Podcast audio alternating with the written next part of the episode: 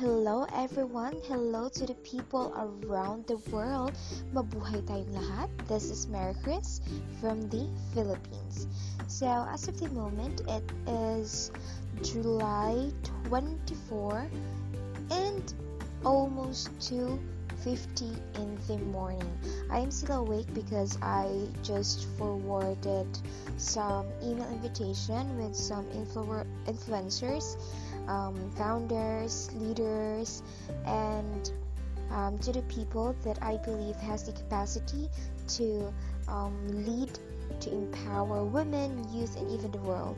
So, as of this evening, I receive an immediate response to the person that is really amazing. As for me, she is the founder of Mary Mary Baby Corporation. It is a non-profit organization that aims to help um, small charities.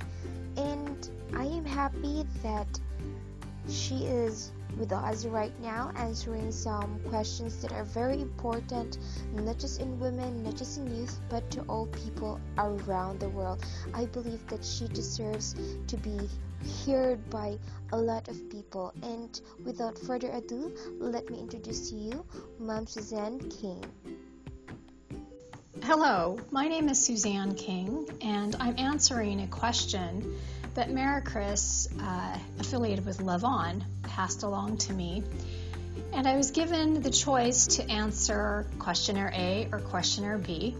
Questionnaire A is on the topic of being a public servant, and question B is on the topic of leadership. Since I am not a public servant, I am a leader, I'll answer questionnaire B. It says the objective of this questionnaire is to let the world know that women can be a mother, daughter, sister, and a leader. I firmly believe that this is the case. The first question How would you define leadership as a woman and as a founder of MMBC?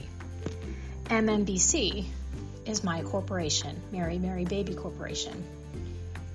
And I desi- define leadership not necessarily as a woman, but more so as the founder. I don't necessarily look at my chromosomal makeup or my gender or how I identify as the crux of my capability to be a leader. I do believe that founding a company has made me care a great deal about how it is formed and who is affiliated with it and how we treat one another within the company. And so I don't necessarily look at that as a woman, I look at it as a human being. The next question Do you believe that women should not be given the chance or don't have the right to be- become a leader of a nation? Why or not? I believe that women should be given the chance and should have the right to become leaders if they so choose and have the capability and aptitude to do so. It is not necessarily something I think of associated with one's chromosomal makeup or gender either. I think it has to do with the person's innate capabilities and I don't walk around every day looking at myself as, well, yes, I'm a woman. I'm a human being and I'm trying to do the best that I can. And so I think that individuals who have an interest and an aptitude in moving into any leadership position should be given that opportunity because our world as a whole needs more good, capable, and caring leaders. Third question can you share with us the different faces of a leader or faces of leaders? And the example it gives is leader could not or could be not a president, but a servant, a public servant.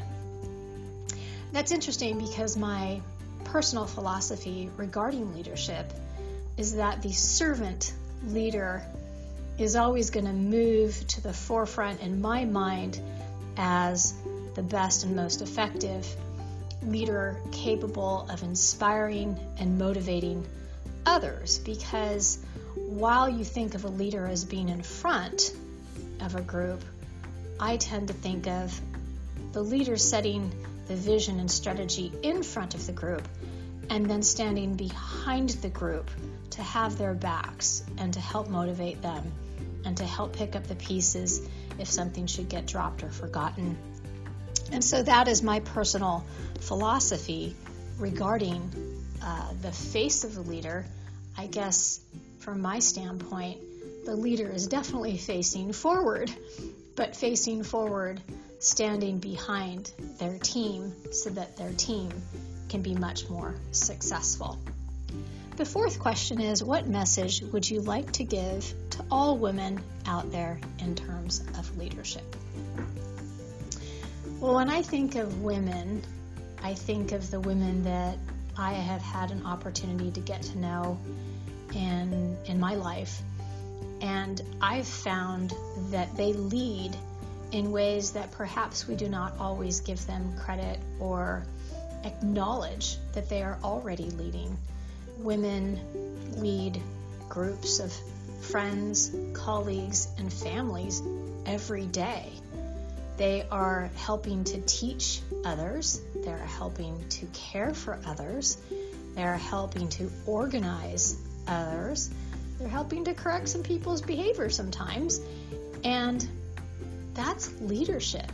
When you are serving other people, and helping people become better versions of themselves and helping their communities and environments become better places for us all to live, how can that not be leadership? That's the type of role model that we need more of.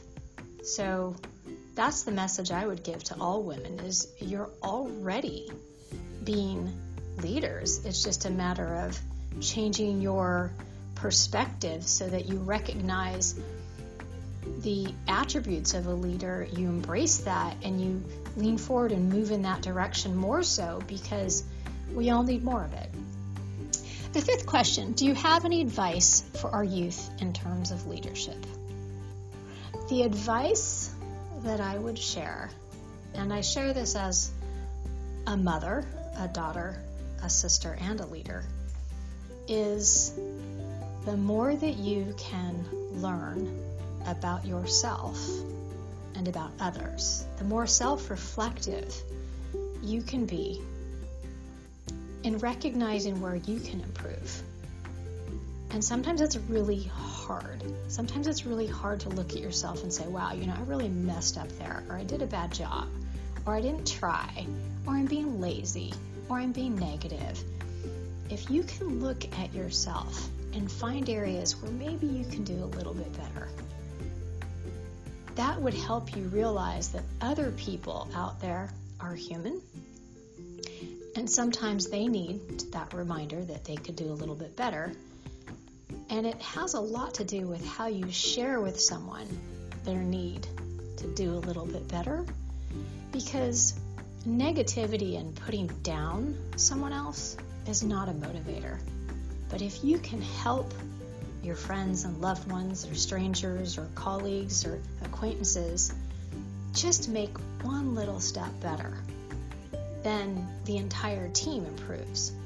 And so, as a young person looking to move into greater and greater roles of leadership, if you adopt a mindset of being open to constantly improve yourself and surrounding yourself with other people who are also open to improving themselves.